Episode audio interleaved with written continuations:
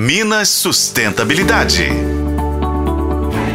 A conservação da água é essencial para garantir um futuro sustentável.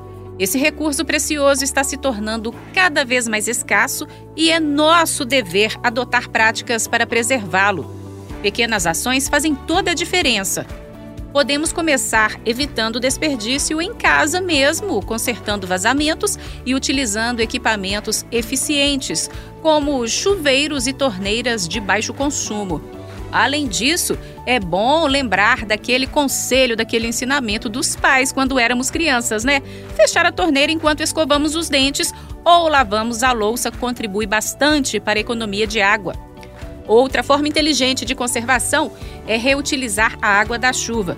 Podemos, por exemplo, captá-la em recipientes apropriados e utilizar essa água para regar plantas e lavar pisos, tomando cuidado, claro, para não deixar a água parada sem uso para não gerar criatórios do mosquito da dengue.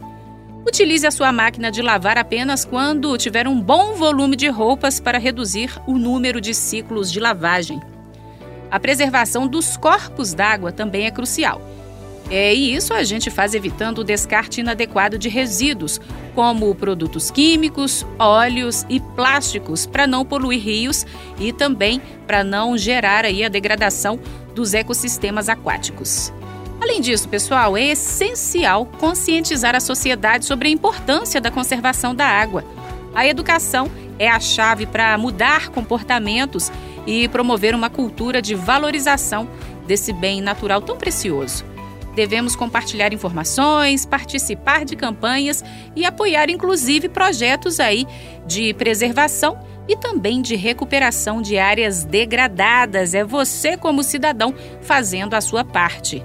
E resumindo, pessoal, a conservação da água é um compromisso de todos. Com práticas simples, nós podemos contribuir para a preservação desse recurso vital. Aliás, a água é um alimento universal. Então, cuidar da água é cuidar do nosso futuro e do planeta em que vivemos. Por hoje é só e em breve falaremos mais de sustentabilidade por aqui. Eu sou Patrícia Sattler e este foi o podcast Minas Sustentabilidade. Acompanhe pelos tocadores de podcast e na FM O Tempo.